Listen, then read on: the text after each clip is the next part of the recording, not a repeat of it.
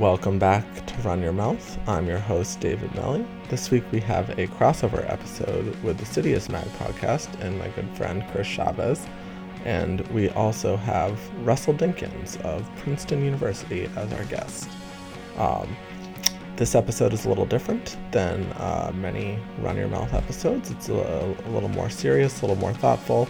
Um, it was recorded remotely over Zoom um, and as a result, uh, I, I think it has a little bit of a, a, a different tone, but uh, I think it's really important, and, and I think you guys will enjoy uh, the conversations that we had. We talked a lot about um, racial inequality and what's going on in the US with regards to uh, racism and police brutality, and then we also talked about um, Brown University and their decision to cut their men's track and field and cross country programs. Um, so, and hope you enjoyed that. Um, I'll put links to both um, Russell's and my articles that we reference in the podcast in the show description, as well as the Brown University's uh, announcement um, of the program cutting. Um, and I hope you enjoy the episode. Uh, we'll be back either later this week or early next week with kind of uh, regularly scheduled programming. Um, but I hope you uh, enjoy this and, and continue to think critically about um, the role that you can play in, in a lot of these conversations. Uh, until next time, this has been Run Your Mouth.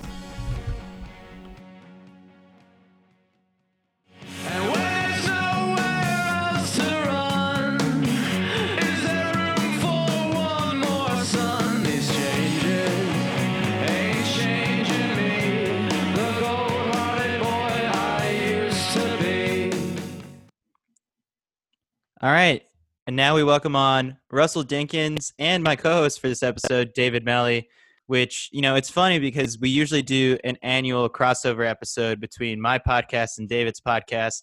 We do it around uh, April in the for the Boston Marathon, but this year we weren't able to do it. So consider this, I guess, our annual little crossover episode. Guys, thanks thanks for joining me. Well, thanks for having us. Yeah. So lots has been going on in the world in the past, you know, week or so. Um, and so kind of we'd be remiss not to talk about the current events. And Russell, as you know, a black track and field athlete, I'll start with you. Just kind of how how heavy has it been, and also how have your emotions changed over the past week? Because you know, I think there's just a wide range of things people are feeling right now, and everyone is taking this time to do a lot of self reflecting, reading, listening. And it's just kind of there's sadness, there's anger, but there's also a little bit of hope now. How are you feeling? Well, thank you for uh, you know uh, you know asking that question, and you know just kind of also acknowledging that there are a range of emotions that a lot of us are feeling right now. Um, yeah, so it's it's been tough. Um, at this present moment, I'm okay. Um, but uh, yeah, you know, it's interesting. It's just like there's kind of always this latent or dormant kind of understanding that there are these things that happen in the world uh, that can, you know, affect, uh, you know, black people in a particular way. But uh, I'm not going to speak for all black people, but for me, uh, I don't necessarily. It's not at the forefront of my mind all the time. But having the confluence of events happen in quick succession really kind of like activated um, kind of all of this like latent or dormant anxiety, fear, um, anger, sadness, you know, the range of emotions. And I think a lot of other Black people uh, kind of felt that at the same time um, too. Um, you know, a lot of my Black friends, uh, you know, we've been kind of confiding in um, with one another, and a lot of them shared similarly. Like you know, they were having a lot of difficulty. Like I'll be honest, uh, not this past weekend, but the weekend before.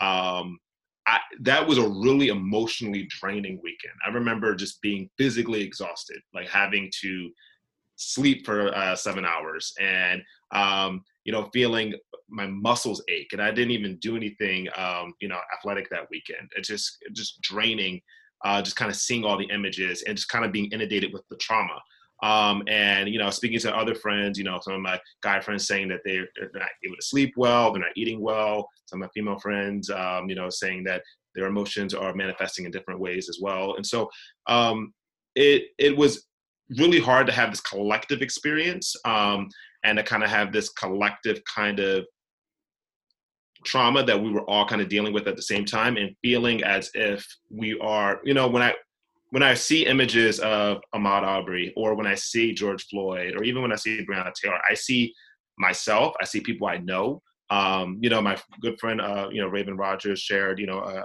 a story um, to her Instagram about, you know, an experience that she had um, that really, you know, impacted me deeply hearing about that because she's someone I know and to hear about, you know, the way that, you know, she had a really, uh, you know, a negative experience um, with the police um, you know, all of those things together kind of, um, you know, it's a lot to deal with. Um, I think as a nation, we are going through a very necessary process.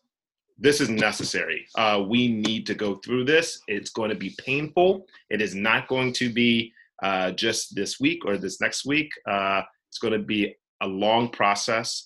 Um, we still have a lot of work to do, but I am hopeful and I'm glad to see that a lot of people outside of the Black experience are recognizing that this is something that we need to deal with, um, you know, and that we are finally having these tough conversations um, that have been swept under the rug or left unsaid or have been deemed to be impolite. Um, there's no time for you know being impolite. We got to get we got to get to work. So um, I am hopeful um, that we will get there. Um, I think this is the third kind of cultural, uh, you know, uh, revolution that we're going through in the United States. You know, we went through, uh, you know, the Civil War. We went through in the '60s, uh, um, the Civil Rights era, and now we're going through uh, this right now, which is combining police brutality.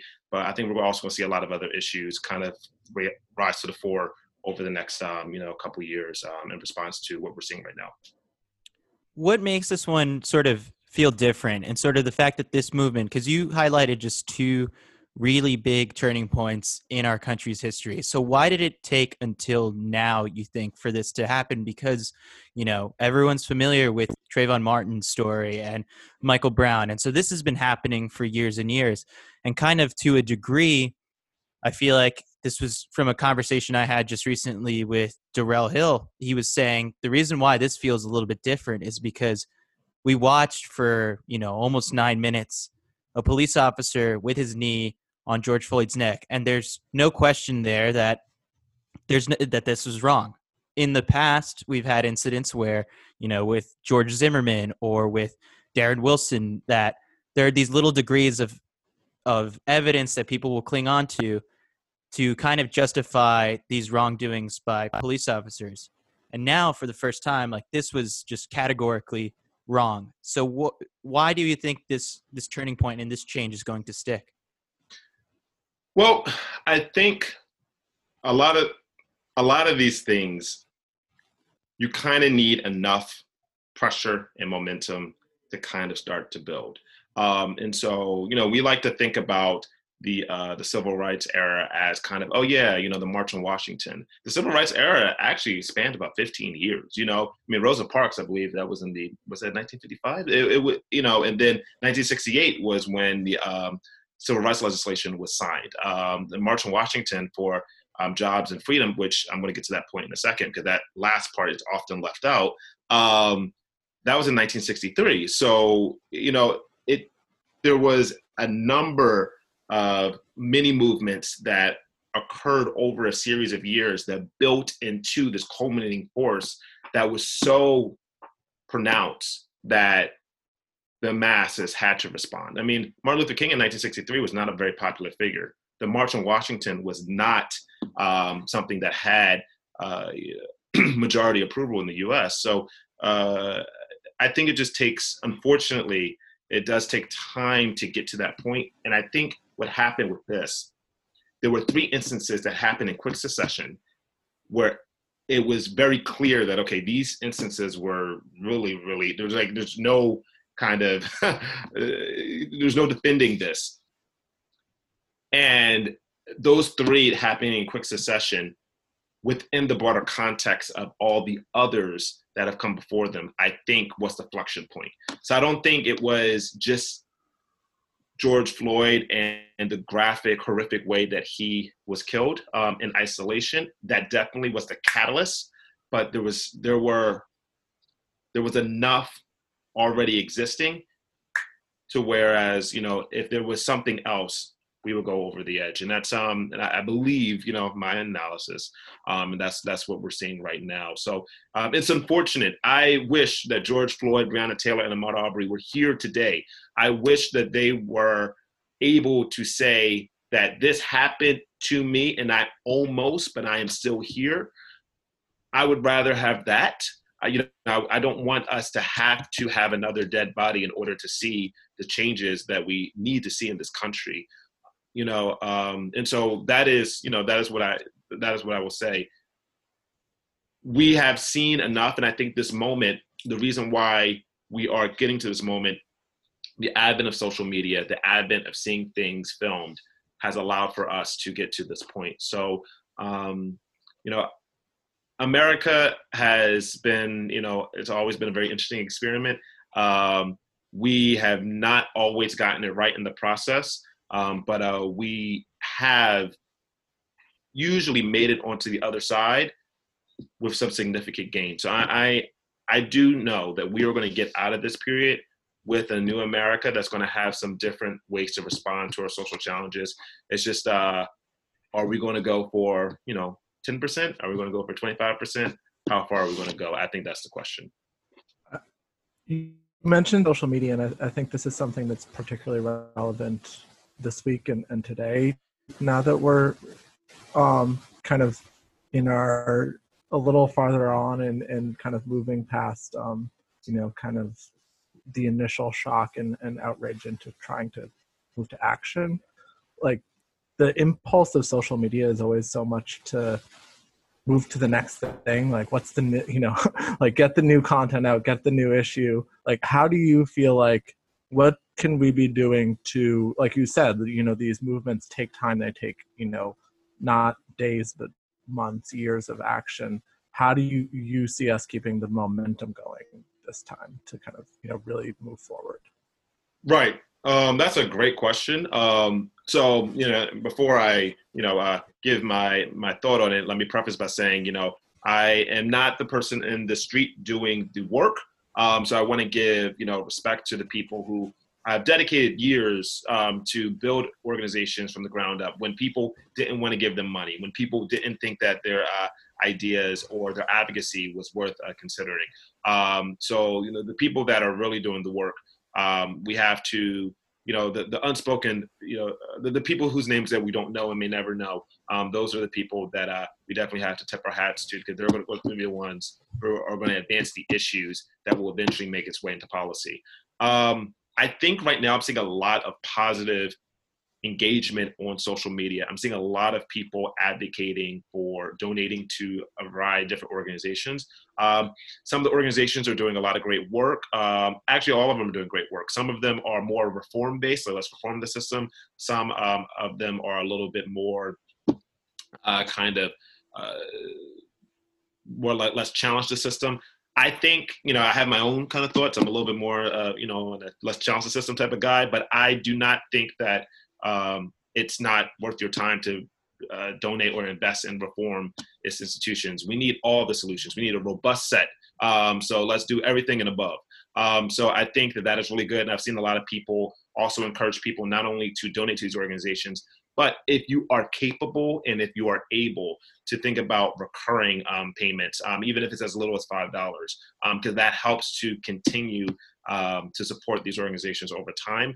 Um, and a lot of these organizations are working with local officials um, on policies and local policy influences state policy and that influences federal policy eventually. Um, and so if we do want to see um, change occur, um, in terms of policy, uh, I think that's one way. Another way uh, people can do what people can do to take it from social media um, to their personal lives. People can post on social media ways that they can try to influence their workplaces um, and think about what diversity looks like in their workplace and what does it how they can make diversity actionable and not just kind of a word not just something that oh this sounds nice we put it on our website you know there's like a three to five sentence paragraph, and we have like you know a 45 year old black woman who's the head of that uh, you know that program, um, but you know we're not really doing anything else besides that.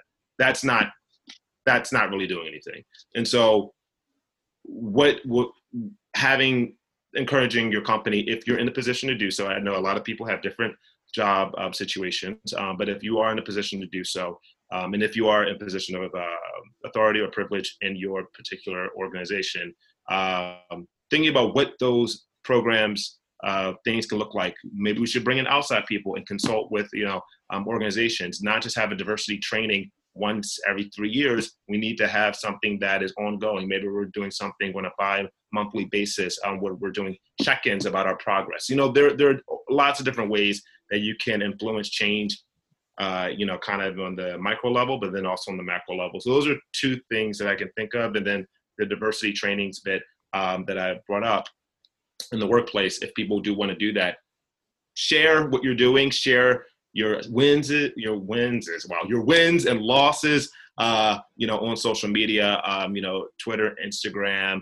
Um, I'm not into TikTok. I don't understand it, but sure, make a little TikTok dance, like whatever you need to do to get the message out there um, and to have these conversations continuing.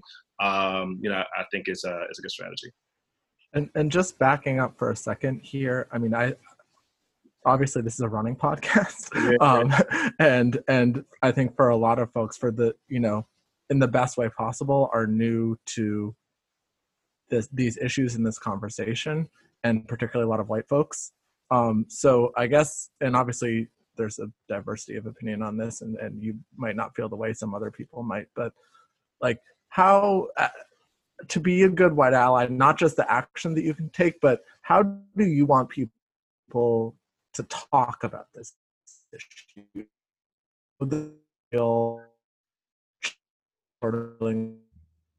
You know ever in a conversation like that when someone's you know making a good faith effort to learn, but there's more, I guess, in terms of just the interpersonal relationship. Like where where can how can folks do that in a way that's positive?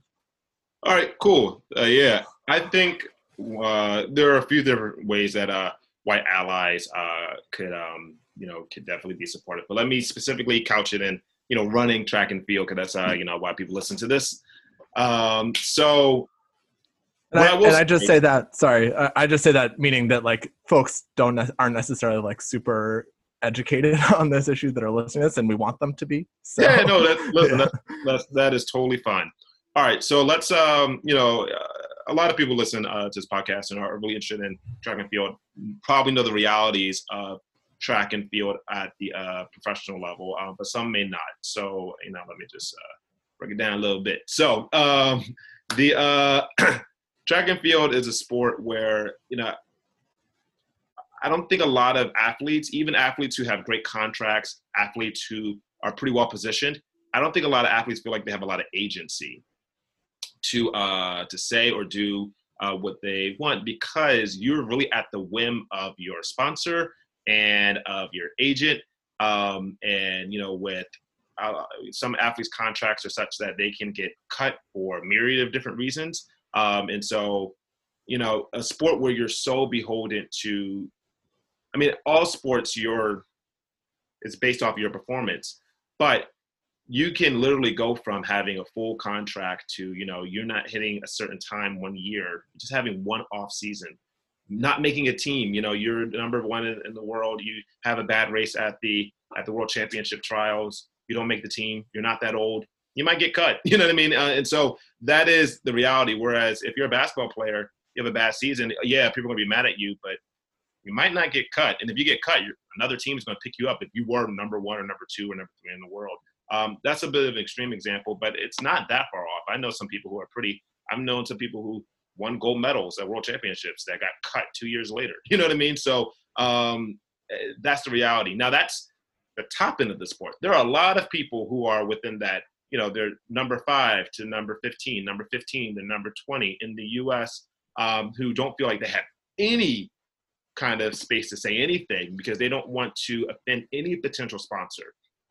I mean, a lot of athletes before they are able to get sponsorship, a lot of them have to work, you know, part-time jobs. Um, I think I saw a stat: the average uh, income for uh, USA track and field athletes is like seventeen thousand dollars, or something like that. So, um, which is not too far off from like you know considered you know um, you know uh, for a single person considered poverty. So um, there are just a lot of realities around why there hasn't really been a lot of vocal activism in, within the track and field space specifically because I don't feel like people feel as though they have the ability to do that because their careers can be their careers are so dependent on their performance and also whether or not companies will think they are valuable to align with them. So I think that has made track and field athletes in particular very cautious about saying anything um, like this. Whereas you'll see NBA players having, you know, feeling as though they have a lot more agency. Um, you know, you, you, I mean, I think uh,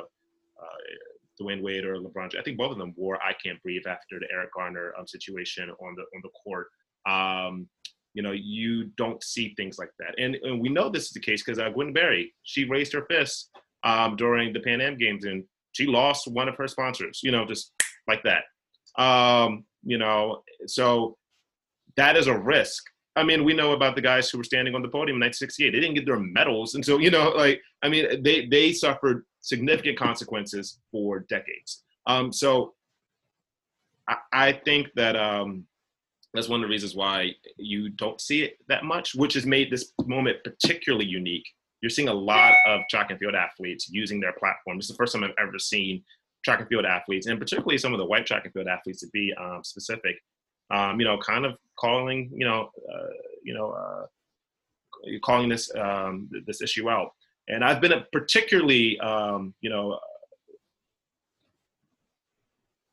happy to see uh, a really great allyship um, from a lot of the, frankly, the white distance female runners. Um, they've been kind of showing beautiful allyship in the way that they've been using their platforms to not only talk about these issues, but to not center themselves in their advocacy. That's really important. So, one thing that I will say when you're advocating for these issues, remember whose voice you're trying to center.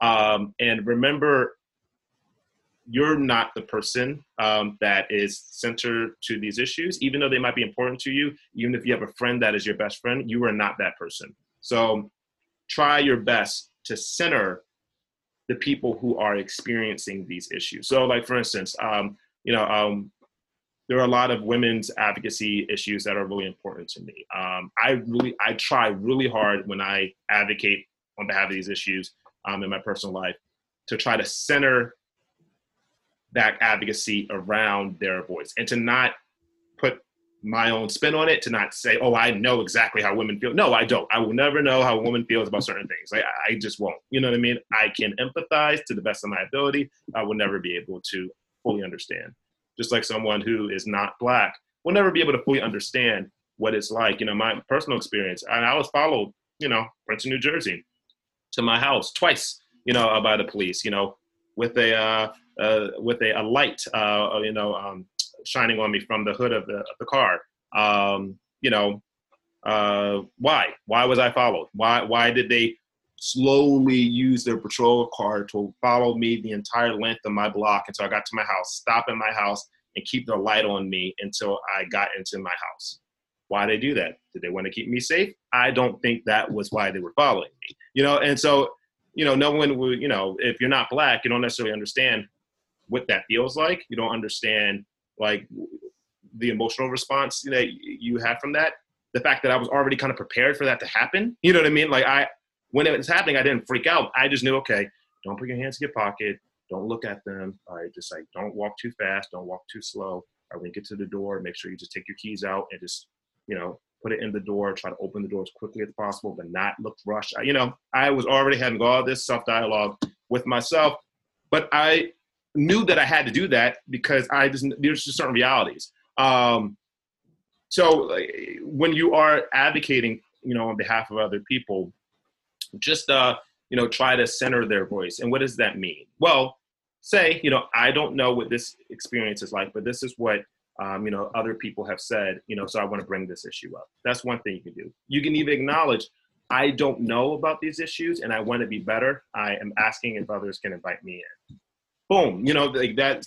Those are simple ways of showing that you care, acknowledging that you might not be perfect, and it's okay. This is an imperfect process. Um, but um, those are the kind of you know that's kind of the, some of the advice that I would you know that I would that I would give uh, to those who are you know not black you know but will, who are looking to uh, support the community. And then another thing that I will say, um, I know myself and a lot of black uh, people that I know gotten a lot of messages from a lot of white people, specifically like, "Hey, just showing you that I love you," and it's like, "Thank you so much. That was a lot." you know what I mean? So one of the best messages I got uh, two of my white friends, one one of whom I, I, won't put him on blast, but he's um, a very good runner, um, uh, and um, these two guys, they just said, "I'm just reaching out to tell you, I'm thinking about you. Um, no, no need to respond. I'm just letting you know that, you know, I'm here for you, and you know, just to you know, take care of what you need to do, and um, you know, focus on your mental health. And I, I really appreciated that because I'll be honest, I got like. I think I got like 25 messages, and I didn't respond to any of them for like five days. And I put it on Facebook. I'm like, y'all, listen, thank you. I love y'all. I'm like trying to prevent. I'm trying to like not like cry myself to sleep every night. So I am going to not respond to any of y'all right now because I need to wor- worry about my mental health. I need to do some yoga. You know what I mean? I need to like sit here and breathe, drink some water, and then I'll get back to y'all. So I did eventually um, reply to, back to everybody. But um, it's well intentioned. But if you're reaching out to somebody expecting them to give you something in return, think about what you're doing first. You know what I mean? Like reach out to that person knowing that you're reaching out to them for them. You're not, you know, if you're reaching out to someone for yourself, you might need to kind of take a moment to think think about what your uh, when your attention is. And that goes back to the the centering conversation. And Chris, like, you looked like you had a question, but uh, I'll just say, well, you can post an Instagram without being in the photo. Like that is my PSA to all uh, maybe uh, white female distance runners with large followings. um, one of the ways you can be a good ally is to take yourself out of the equation. so, uh, real quick, before Chris goes back, uh, I uh, I saw a funny tweet. Um, it was just like, uh, "Don't make the uh, the protest photo be the new." Uh, you know, I went on like a trip to like whatever country photo because those are always kind of like you know you know everyone knows a photo. It's like they're at like some orphanage with a whole bunch of like cute kids and like holding a kid as like a prop. And it's like and like here's the thing. I've gone to kenya. I have spent time at the orphanage. The kids are adorable. They climb all over you. Um, i did take a lot of pictures but like you don't have to make that your like profile picture. Like you know what i mean? You don't have to you know? So yeah you kind of you did mention kind of um, the importance of you taking care of your mental health like throughout the past couple weeks. Uh how have you been doing that? How have you been running through this? Because you know it's it's been a lot. Woo, yeah buddy. Yeah so um yeah it's been it has been it has been challenging. Um very very challenging. So um i my running has been kind of interesting uh lately. Um it's kind of not great but I was having I had a little bit of an injury issue um, earlier this year, so that's why I didn't run it indoor, and I was gearing up, you know, just for outdoor. Um, but I was honestly kind of forcing it because um, I was okay. It's 2020, my year to, um, you know, I was planning for this to be my last year, um, and you know, I really wanted to make the Olympic trials um, after uh, having not made the Olympic trials in 2016. Just a little quick recap: I graduated 2013, took two two years off of track decided like like crazy person, oh, let me just come back to it. And then I came back to track, um, and then almost made uh, the Olympic trials, but didn't. And then um, uh, the years after that, um, have run you know decently well. Um, been able to make it to uh, USA's uh, a number of times, and also um, run uh, for New York Athletic Club throughout the country and also um, in Canada. So that's a real quick recap. Anyway, um, this year it was like, oh boy, we're gonna have to try to force this to work. And so when COVID happened, I was okay, actually, I have a whole year now. Um, so I actually have been taking a very long, long, wow, a very slow, long, uh, you know, a new word there. I get it. very slow, long, um, you know, uh, kind of a process. I've really been just focusing on um, doing some yoga. Um, I've been doing um, a mixture of like jogging and then bike cardio. Um, so so that's been so that's been nice. Um, I am not planning to do any like hard workouts for a while, just because I don't need to. Uh, I don't know if there are going to be any track meets this summer, but my kind of view is like, it's not not what's the point, but yeah, what's the point? I mean, none of the times are going to count um, until December first anyway. Like, so it's like you can run 144 if you want, but you know, um, that first BU meet's going to be lit.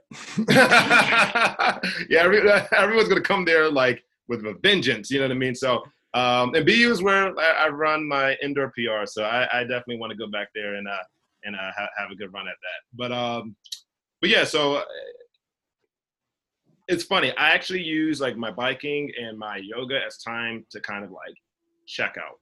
Um, so uh, when I bike, I turn my uh, I turn my I have my phone with me, but I turn my notifications off. Um, I put on airplane mode. I just listen to music um, when I'm doing yoga. Um, you know, I don't even, even though if when you're doing yoga, you're not distracted by your phone, I don't even keep my phone near me. My phone is somewhere completely away. Um, I really struggle through the downward dog and all the sequencing, and I just be in the moment of struggling and having my arm shake and wonder why I'm doing it. You know what I mean? But uh, but um, but that, that's uh, that's kind of where I am right now, and I am I'm actually funny enough looking forward to doing some longer, slow workouts, um, you know, in about the next month, a month and a half. Because um, now I can kind of have an extended kind of base building period. So I'll be doing a lot of, uh, you know, probably thousand meter repeats on grass, and you know, just um, you know, uh, repeat two mile, repeat mile, two miles. And I am not a distance athlete, like in any stretch of the imagination, but um, I do think that those things are helpful. Um, and so I'm actually looking forward to kind of building a really solid base. All right, I want to get to it. What made a Princeton guy so riled up about the news that he took to Medium to write Brown University, if you were actually serious about racial justice, you would not be cutting the men's track and field team? That's a title, isn't it? Oh, man. It is. So, how, how did this come about? That clickbait, no. baby. Listen, it worked. I mean, uh, okay, funny. Like, I just started writing on Medium because I'm like I'm, I'm home all the dang time. I'm not gonna, you know. Um, and uh, my Medium posts have like gotten, you know, my first one was like you know 13 views, and you know, second one I think was like 30, 45. I think this one is at 28,000 or 27,000 right now. So it's just like this obviously struck a chord with a lot of people. Now, why did a Princeton guy, and I'm wearing my Princeton hat, you know, just to give. Uh, I can't believe this David shit. But, I'm also wearing a, a polo, Princeton polo. I'm wearing my Cornell uh, athletic shorts. shorts. You just okay. can't see them, yeah, yeah. and the listeners won't be able to see them either way. No, no, no. But listen, I'm ready for the, the podium, which we were atop of a lot when I was at Princeton. Just a but uh, but uh, he's drinking. That's the sound of me sipping, just not saying anything. Yeah, yeah. well, you know it's true. But anyway, um, going back, why uh, Princeton guy was just so riled up. Um, honestly, for me, uh, the Ivy League is a very special conference, and even though we fought like heck to beat each other at HEPS, um, I really felt like, you know, after HEPS, it was like one Ivy. You know what I mean? Like, you go to regionals, everyone would be cheering for each other. You know, be genuinely happy if an Ivy League guy made it, you know, to the nationals, especially in an event that, you know, wasn't expected. You know, um, you know, I remember being so happy seeing the Harvard girls like kill it in the sprints, you know, and uh, um, you know, I remember getting, you know, a lot of love from uh, a lot of the different Ivy League coaches when we were at regionals um, and even at nationals uh, when we did our thing there. So um, that's one reason. Another reason um, is, I mean, I love Princeton. Princeton was my alma mater, but I honestly, and you probably might hear a lot of Ivy League athletes say this, but I'm gonna say it. I would have been thrilled and honored to have represented any of the Ivy League institutions um, because the opportunity that's afforded by an Ivy League education um, is really unique and special. I don't have to really go into why. And the fact that track and field offers opportunities for kids that may not otherwise have an opportunity uh, to have an Ivy League education. And these kids are capable. Like, you know, even me, I did not think I could get into an Ivy League school. I had good grades in high school, um, but I was I thought, okay, I'll just go after Duke. Duke will be my top top school, but I thought Duke was like a stretch. I thought Duke was like a, okay, all the stars have to align in order for Duke to happen. Um, so I was really kind of targeting schools um, that were of a lower academic profile um, and also a little bit of a lower athletic profile too, because uh, I kind of like randomly ran quick like my junior year. Um, and so, which hey, that was great. But um, but uh, but then when I did have a great junior year, then I started getting calls from the Ivy League, and then started realizing, oh, I can go to the Ivy League. Wait, wait, I can go to Princeton. That's the best school. You're saying you, I can go there. You know, that was something that you know really was huge for me, and you know, not to give you know a big sob story. I'm very, very fortunate. Been been very blessed in my life. Um, but you know, I did come from humble, uh, humble beginnings, humble background, um, and so Brown taking away one of those opportunities, I saw a person like me not having that opportunity, and that riled me up so much so that I had to call them out because I'm like, this is wrong you cannot take away the sport that is the most egalitarian in terms of access, um, income, you know, in terms of like income inequality, but also in terms of race. I mean, most of, most Ivy League athletes are white, and like there's not there's not a problem with whiteness. However, when you look at the sports that are offered at Ivy League institutions, I mean, a lot of schools have like 38 sports, and like half of them are like these super like affluent sports that you need to like have a lot of money in order to participate in. Cornell had a lightweight crew and a heavyweight crew team. Not a lot of black kids on either team. Let me right. tell you that. right. Exactly. Um, and so, and you know, people talk about like, okay, yeah, affirmative action, but the biggest kind of affirmative action, you know, or the biggest kind of easy entree into the Ivy League is through kind of these elite sports. I mean, and then you also want to drill it down. Track and field has the largest participation of any sport in the country. Now, if you're talking about just male participation, football outranks it, track is second. But when you include male and female, track is number one.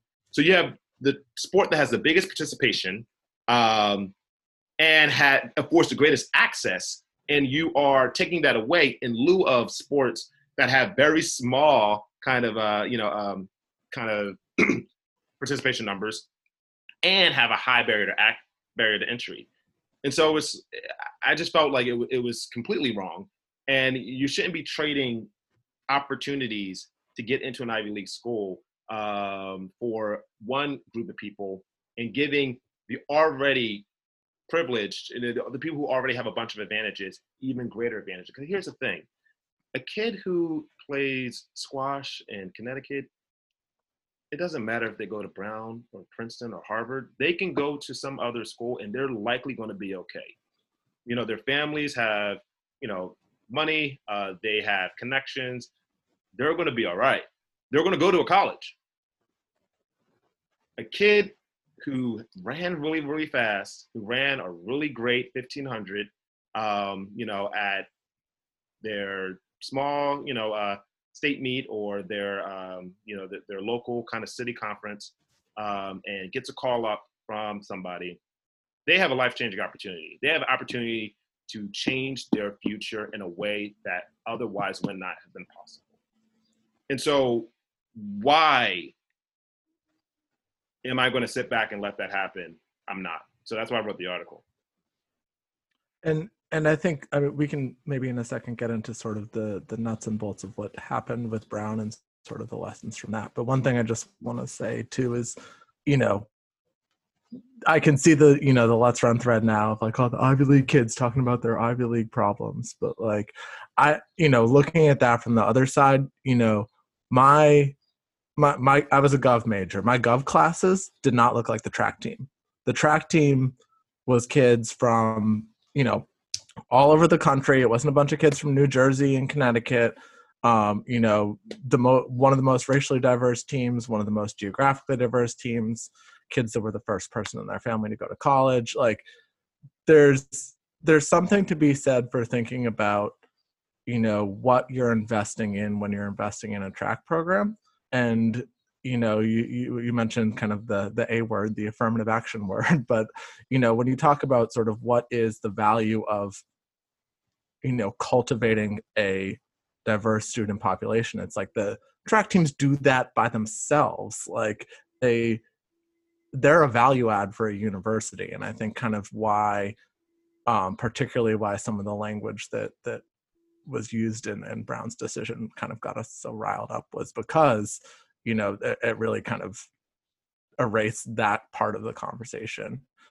Um, and, and, before we kind of talk about brown specifically like russell I'd, I'd be interested to know how you felt sort of like what did it feel like to, for you to be a black athlete at Princeton and to be a member of the track team in terms of how that both how you felt you were seen or not seen or heard or not for heard and, and the impact it had in you yeah i mean that you know that's a great question. Um, you know even, even me i mean i'm a person who uh, you know loves uh, princeton. Uh, i've spent a number of years at princeton after i've graduated. I worked at the university uh, helping with first generation low income students.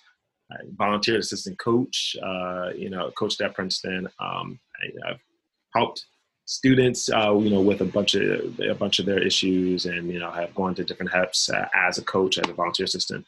So Princeton is uh, has a special place in my heart. I'm actually still living in Princeton right now.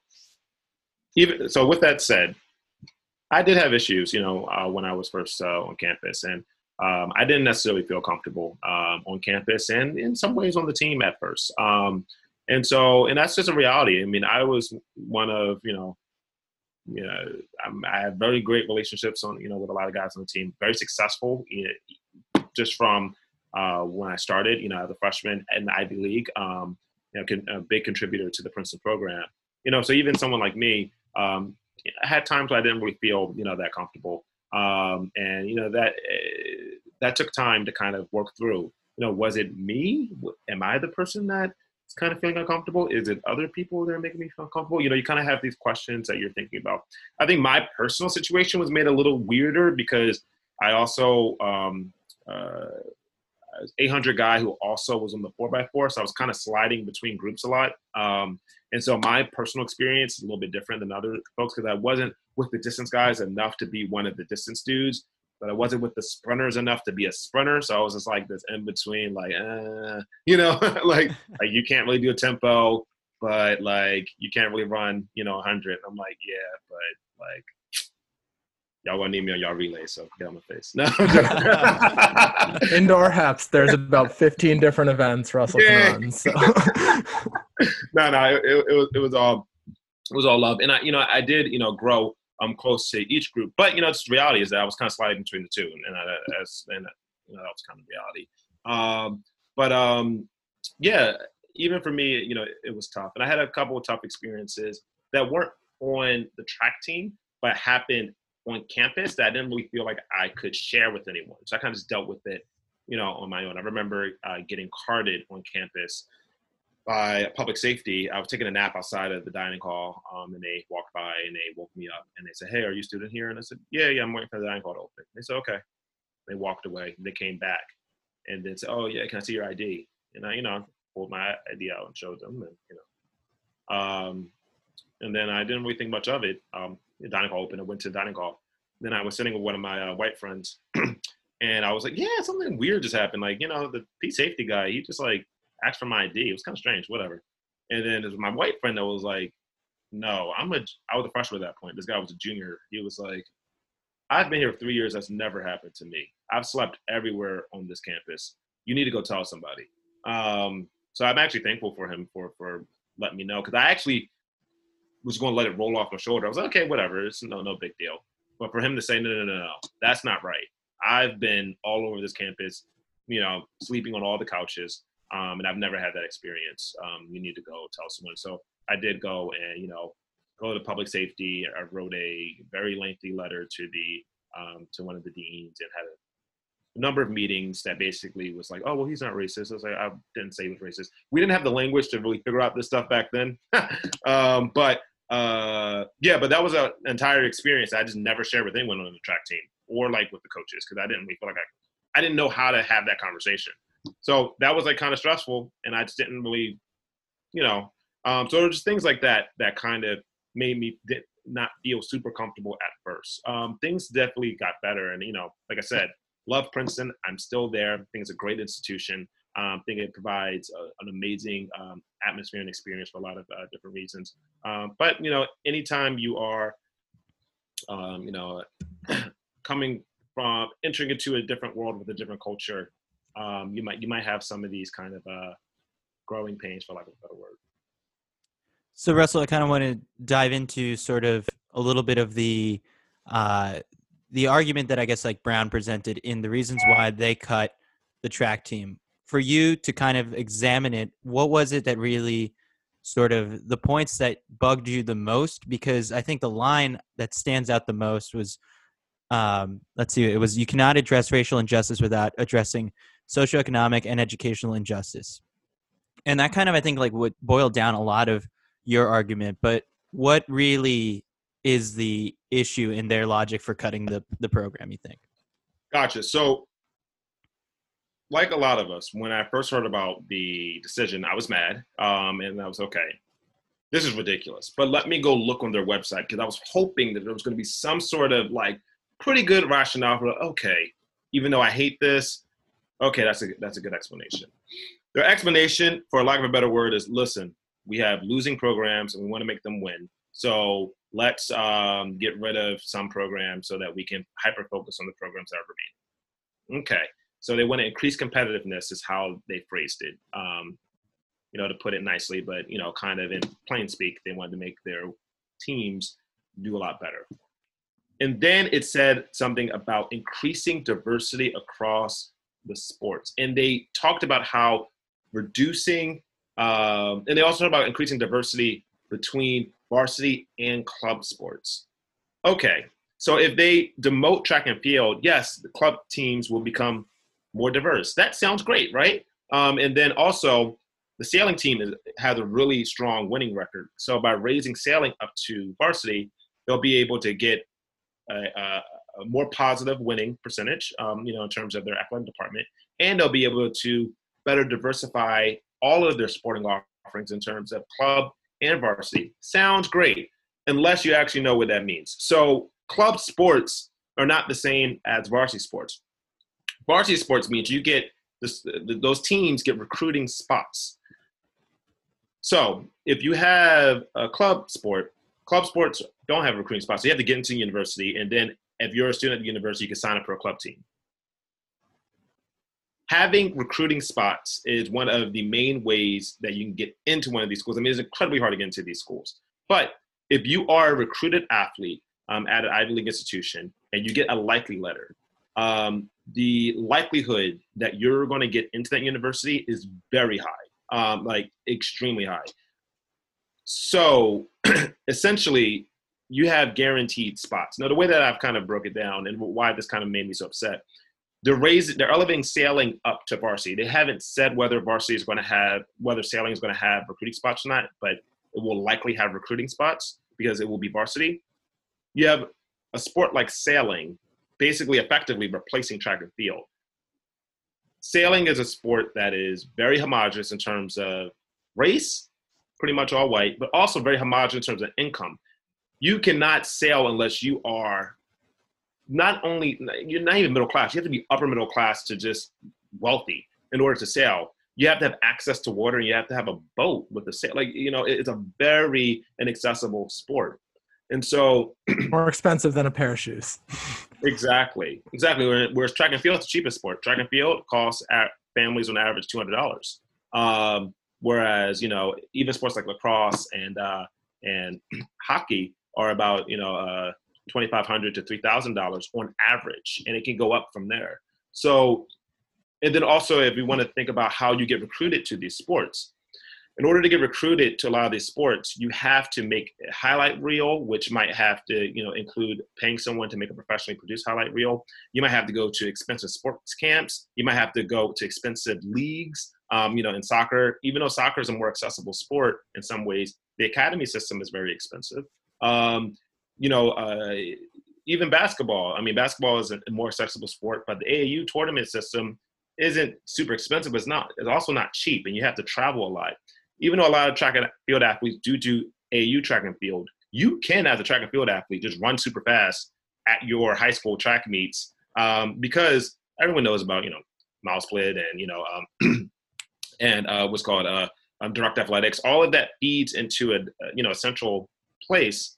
Uh, and so if you run well at a meet and that meet is electronically timed and the results feed into this national database, you can get recruited. So you actually don't. It, it's a very low barrier to entry.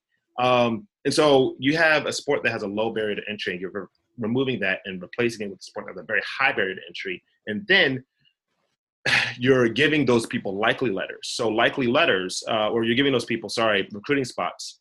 If, if these teams have recruiting spots, they're basically effectively guaranteeing that they're going to get X, Y, Z people into the school for each sport. Well, if you have a sport that almost exclusively caters to white affluent people, you're going to get guaranteed spots for white affluent people into the school. Whereas track and field, you have guaranteed spots that cast a wider net where you're you might get a really affluent guy who runs really fast, or you might get a really poor guy who lives in Appalachia who runs really fast, or a really poor guy who lives in, in, in Brooklyn who runs really fast, or throws really you know far, or jumps really well so that is that is the issue. I mean, 65% you know of athletes in the Ivy League are white. When you are when you get a likely letter, um, every school has their own kind of metrics. But um, the Harvard lawsuit that came out a couple years ago, there was a lot of data that was released. Um, they have a metric system, and uh, one of the metrics um, uh, there's like levels. One one of the levels, if that person got a likely letter, they were 80% or 88% likely to get into the school. But if they didn't have that likely letter, they had a less than 1% chance of getting into the school. So, like, literally, wow. if you are recruited and you meet the threshold that the school deems that you need to reach, you're going to get in. So that's why it's an issue. It's like, and all, and if you look at the income breakdowns of all these schools, the general population of all these schools skews white and wealthy. So why are you creating more pathways for white and wealthy people to get in? Like they're already because if you look at the broader context, people who are more wealthy tend to do better on the SATs. They tend to have better grades. They tend to they tend to have all the structural kind of advantages already put in place. Um, and so why build in another basically guaranteed pathway when you have a sport that has a pathway for anyone who has the talent to get in. So that is why you know you know uh, you know this issue is particularly so important to me. And part of why that matters, again, we're talking a lot about Brown, but you know Akron had a big issue with its program. Men's track and field programs constantly get cut. Ivy League doesn't have scholarship money. Take everything Russell just said, and for schools with scholarships, that's money that could be spent on black and brown students that's being spent on white students. It's the same issue regardless of where the program is and, and you know that's obviously you talk about allocation of resources you know it's like a likely letter is one thing but you know when when this conversation happens at other schools you're talking about spending you know tens of thousands of dollars on on students and and which students you are setting up to spend that money on that that makes a huge difference yeah, I'm glad you brought up the fact that, that Ivy League schools don't have um, uh, scholarships. So people might be wondering, so why are we saying that poor kids go to Ivy League schools? Are they super expensive? Yes, they're super expensive. They also have some of the most generous financial aid packages of any uni- of any universities in the country.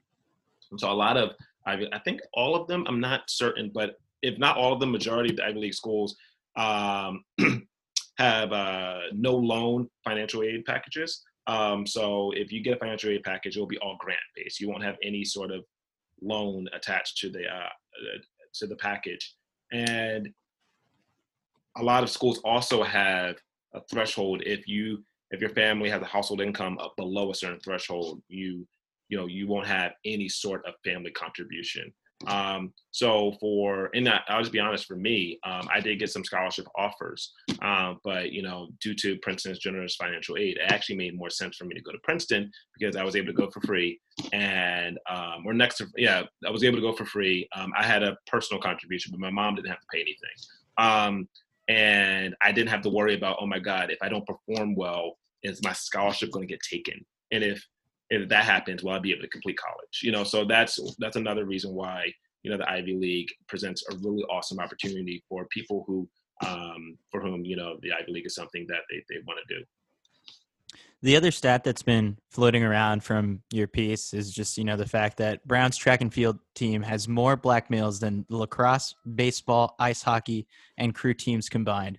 I want you to take me through the process of finding that statistic out and just sort of like, are you just clicking through each roster and just getting more and more upset as you like go through these Yeah, essentially yes. So um, clicking through the rosters, and then you know, um, and but then also, uh, I've, I've been in consultation with some of the Brown uh, folks as well, and um, yeah, and you know, their data backed it up as well. So it's just like this is ridiculous, uh, but it's not that surprising because uh, some of the research that I've done um, nationally, I think uh, non-black participation in men's lacrosse is, I think, less than ten percent. So I mean, uh, you know, I'm at college lacrosse. Um, I think hockey is similar, so it's just like a lot of these sports are just like very like homogenous. Like they're not diverse. Um, you know, there there aren't really those many diverse sports uh, in college. Actually, um, funny enough, um, you have track, football, basketball to lesser or more degrees, depending on the place. Soccer can be a little bit uh, diverse, um, depending on the school. Um, I don't have the NCAA wide numbers for for soccer, um, but um, but that's just about it. I mean, all the other sports are pretty homogenous, and that's that's uh, you know, people probably wouldn't think that um, that sport would have such stark racial divides. Um, that college athletics and college athletics, you know, is a very clear pathway to a school. Now, let me be clear. I'm not saying that college athletics is the only way that people can get into a school. I'm not saying that's the only way a poor kid from wherever can get into a school. No. But it is a distinct pathway. And if you have those distinct pathways, they definitely should be preserved. And if you have those distinct pathways, they definitely shouldn't be replaced with a greater pathway for people who already have all the access. It's like, yo, like, why do we need like if you have like a yacht club, like, do you really need like a guarantee to um, Brown or Harvard? Like, you will be listen. You can go to like whatever state like you want, and you will still be fine. Like, you don't need you don't that's not going to be life changing for you you know i mean? But if you do get in if you're super smart you're great great. But like i'm i am not interested in, in, in thinking about oh well we need to make more opportunities um, you know uh, provide more opportunities you know? And then you know just going back to the ivy league thing the two biggest admissions advantages to get into ivy league schools are athletics and legacy um, so you have athletics which already skews you know, to um, you know, richer, wider sports. And then legacy. Legacy means that your parent or someone in your family went to the university. Well, these universities used to be some of them used to be all male, and a lot of them used to be a lot. You know, their student bodies used to be a lot richer than they are now. So if you're talking about legacy, you're pulling from a demographic. You know, you're you're pulling from a population that is wealthier and wider than kind of the current student population and wealthier and wider than the current um, US more broadly. And so they have an admissions advantage. So you're kind of creating pathways for those who've already. So it's just, you know, I know a lot of people kind of have knee jerk reactions to a lot of this stuff, um, but you kind of have to look at what what pathways actually do exist versus the ones that seem as if they exist. I mean, I know a lot of people feel as though, oh, these schools are giving unfair kind of uh, you know pathways for you know black kids or brown kids, you know uh, this that and the third. But when you look at kind of the pathways that really are kind of entrenched and look at the admissions benefits that those systems or those pathways provide, and the fact that if you are a sport applicant or if you are a legacy kid, you have a far greater shot of getting into these institutions.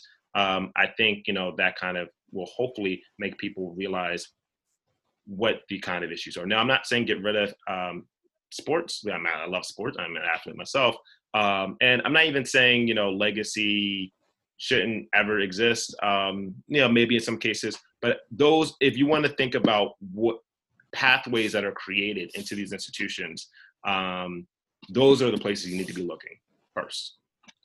And and just to really clearly, I mean, you know, I think some people could kind of listen to this podcast and think that, you know, we are talking about something totally different in the in the first 20 minutes that we are now. But I think you've really clearly drawn, you know, the the connection that it, it's the same issue. And, you know, we can all kind of like chuckle about like, oh, we know what a crew team looks like, or we know what a sailing team looks like, but it's that's I think that's part of what we're trying to get people to think about when we have these conversations about race and, and racism and white supremacy is that you know the fact that we kind of all know that the sailing team is all white like that unexamined is part of the problem. And and thinking critically about decisions like the decision that came down um, from brown university which on surface level you know didn't look like it was a decision about race but when you think about it through that lens you see all of these consequences that ultimately were really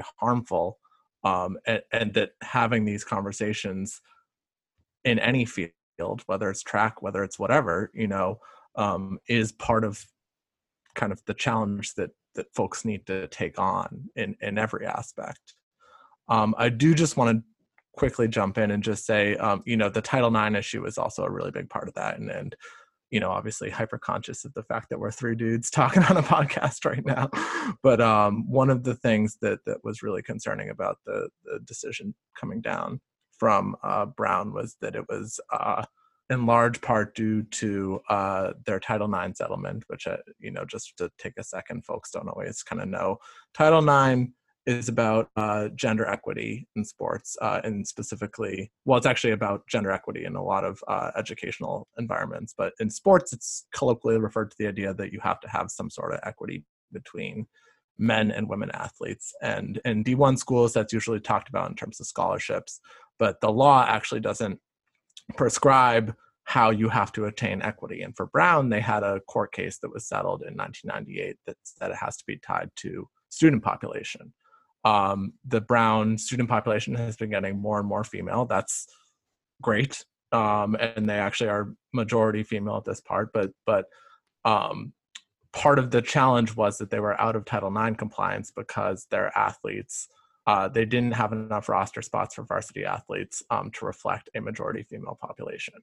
Um, and part of why, again, looking at all of these structures, all these institutions, in the ways that they can either reinforce or fight um, inequality, the decision made by the Brown administration initially was um, to cut men's programs rather than increasing women's participation.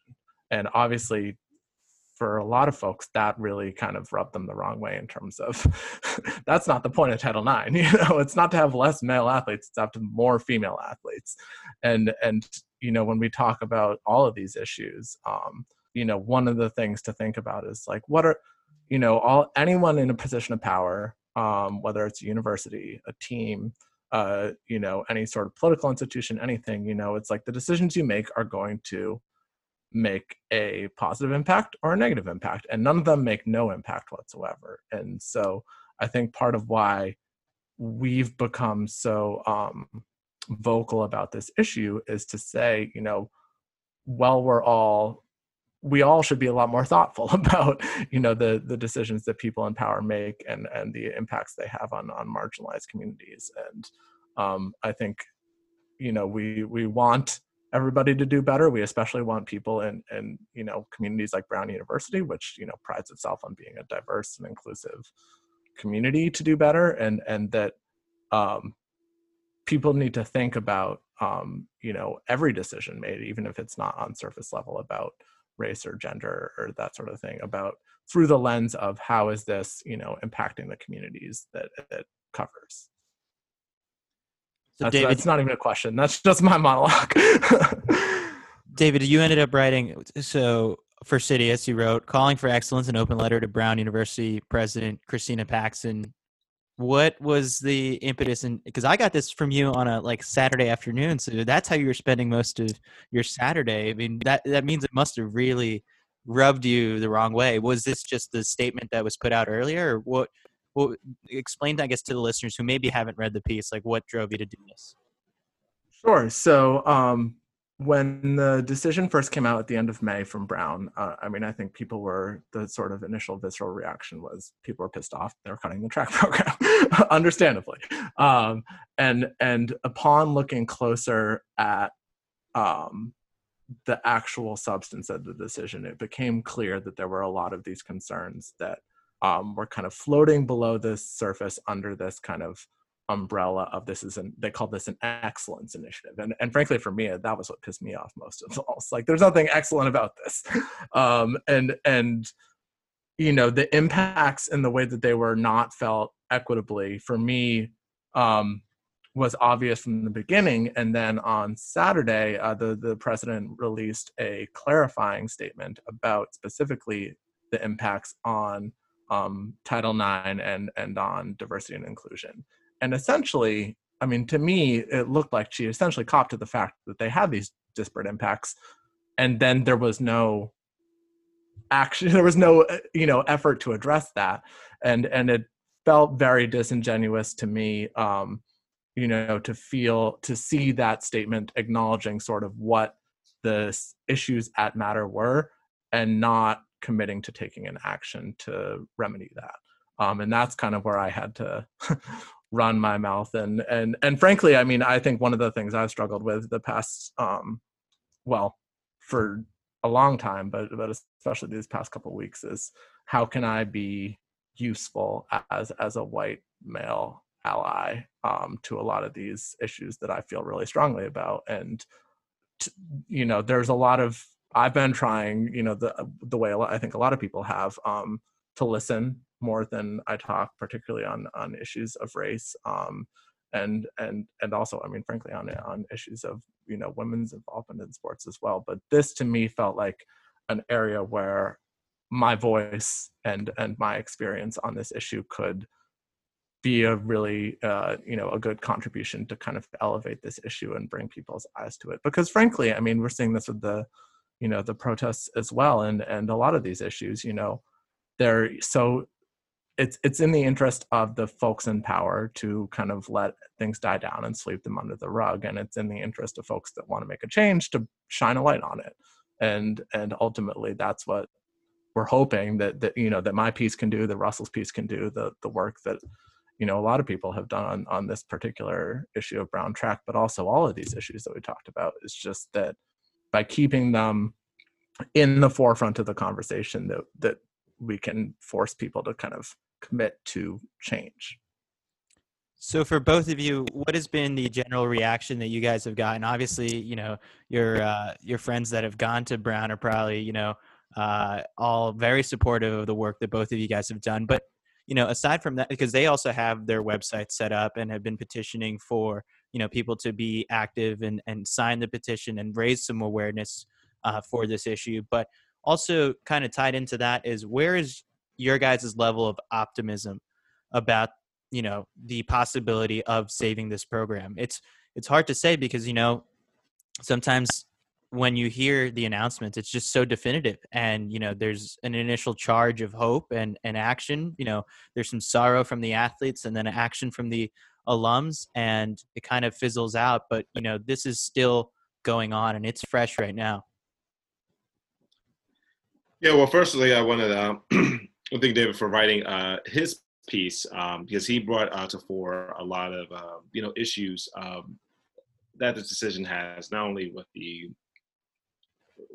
kind of the racial uh, kind of racial justice or the access of diversity uh, into in, into these institutions, um, and also the income uh, access that uh, track and field provides, but then also uh, some of the uh, gender issues um, that were, you know, that this decision uh, kind of um, brought to the fore, and the fact that you know should should the solution to uh, being out of gender equity result in cutting uh, uh, men's programs, and I think it was noted that uh, Paxson, um, the president of Brown, initially looked at football, uh, but you know there's an Ivy League rule, and I looked at through David's piece, um, Ivy League rule that uh, they can't cut football, so they went to the next sport that had the largest um, number of men, which you know um, ended up being track and field. Uh, I don't know if that is the right solution, um, and I don't know if that honors you know, men's participation in track and field, and also the, don't I don't think that honors uh, female participation in sport um, at Brown University. So um, yeah, that was that's also a really important part of the conversation. Uh, in terms of the uh, kind of reaction and also the uh, responses I've gotten from from Brown alumni, they've been incredibly uh, appreciative of the work that uh, that I've done around this piece, and then also the work of a lot of other alums to elevate this issue. Um, the fact that they there are people from other institutions, Princeton, Columbia. Um, we have uh, not Columbia, wow, Cornell. Wow, I said you're from Columbia. Um, Cornell. Um, Don't tell Kyle. yeah, well, Kyle, Kyle, tweeted it. Um, Liam uh, um, Boylan-Pett uh, uh, tweeted it. Um, we have um, you know Dartmouth alums tweeting, you know, um, and, and, really being involved and um, messaging me. Okay, how else can I get involved? So there are a lot of people in Ivy League. A Harvard sprinter um, who graduated at, uh, reached out to me and asked me if she can get involved. So there are a lot of people who you know want to support um, you know uh, this initiative of getting Brown reinstated. Um, I've been on one of their calls. Uh, I will tell you that Brown, they are not playing any games. Um, they're track and field alumni. They are very organized. Um, they have a long plan in terms of how they want to fight this. Um, and they are hopeful that they don't have to resort to the long plan, but they do have a long plan in place. Um, so they they are committed to fighting to see this change, and they are committed to putting the pressure on. And just a little bit of context: uh, Brown tried to cut some programs about 10 years ago, and um, ended up reversing the decision. So it is not without precedent that decisions can be reversed. Um, the decisions that seemingly are definitive, with enough pressure applied, strategic pressure applied, uh, can be uh, overturned. And I think this was ill timing on uh, Brown's part that they dropped this when they did because all these issues are at the fore. And the fact that they did it, you know, during a global pandemic, um, you know, they did it, you know, without consulting really anyone beforehand. Um, you know, it looks very poorly on them. They were trying to see if they can do it quickly and have it swept under the rug, but um, they are now, you know, facing a situation where they have egg on their face, and you know, no institution wants that. Um, no institution wants any bad publicity or press, and so um, this uh, certainly, uh, I think, is making them, you know, think. And the fact that the Brown University released another statement and uh, or long email to their uh, Brown community about the decision, to me, indicates that they're feeling the pressure. Now, it didn't say that they were wavering on the decision, but it went into further explanation of their decision. And if you have to continue to explain yourself for why you're right, you know, that means that you're feeling pressure to answer some questions that people have. Um, and they're getting a lot of questions and they're not answering them pretty well, in my opinion. So um, I think that uh, I'm very hopeful that we're going to be able to be victorious in this fight. Um, and for me, it's really about, um, I, I, tweeted a couple days ago um, that, you know, the reason why I'm fighting so hard, I'm not fighting, you know, I'm, I'm fighting for that kid that I don't know, that, you know, I frankly, may never know but I'm fighting for that kid. So they have that opportunity that I was able to have it, um, take advantage of myself.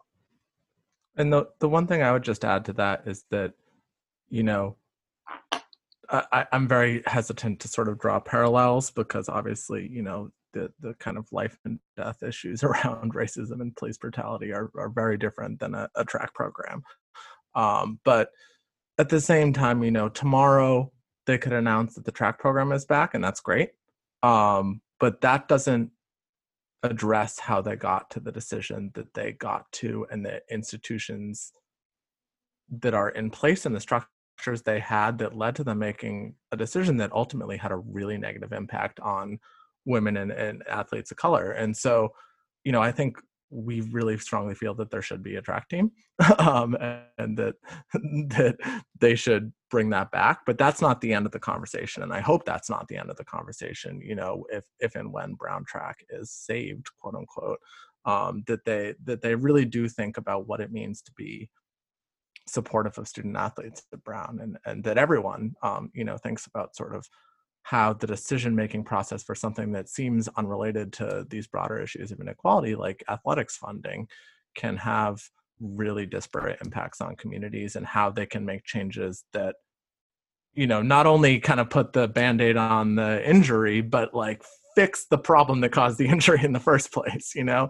And that's i think what we're asking for in so many of these conversations you know? You're not just asking for fixing the kind of surface symptom you're asking for fixing you, we need to fix the root of the problem and, and that applies to so many of these issues but but i think that also very much applies here well said, guys, and I'm super appreciative of the guy, the work that you guys are doing. So to kind of, you know, when we close out the show, usually we ask, you know, four or a couple of silly questions that end every episode. This is the but, most serious podcast I've ever done. yeah. So kind of, I want to, I want to kind of change it up a little bit. And in light of, you know, the movement that's going on right now, Russell, I wanted to ask you if you wanted to highlight or underscore a certain organization or a program or a way to take action from the listeners because uh, you know you you you did speak about you, you're fighting for that kid that you don't know and you see yourself in that kid. And maybe there were programs or organizations along the way that helped you get to the point that you were whether it was you know being able to run at princeton or beyond is there any sort of place that you kind of want to highlight um, that people can give back to or learn more about that's a great question. Now, what I will say, since this is a running podcast, um, and so a lot of people love running or really interested in running, um, support youth track and field programs. Um, I think that is a beautiful way of kind of leveraging kind of your allyship in this moment to affect meaningful change. And so, what, I, what do I mean by that? Well, there are a lot of track and field programs out there, youth track and field programs that you know are running USATF or AAU that are serving you know some low income areas where they have kids who are low income. Um, a lot of these uh, uh, teams you know don't necessarily have a lot of money and they try to make it work any the best way they can. Um, if you have if you know of any of those teams or if, even if you don't, um, if you know if there's a community that has um, you know uh, track and field programs uh, what you can do, you can just go to honestly, just go to USATF's um, kind of um, website and look at whatever region um, is associated with uh, whatever youth region is associated with where you live.